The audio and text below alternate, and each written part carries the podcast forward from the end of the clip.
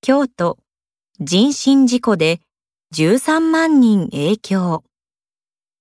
8日午前7時5分ごろ、京都府桜市の JR 東海道線青井駅付近の踏切で、女性が下り貨物列車にはねられ死亡した。JR 西日本によると、上下線85本が運休、103本が遅れ、13万人に影響が出た。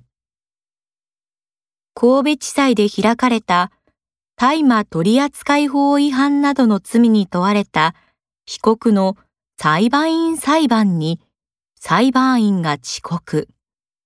25分遅れて改定した。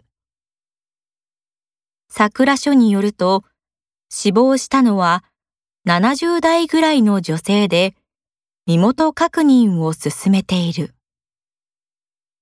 目撃者の話では、女性が自ら遮断棒を持ち上げて線路内に入った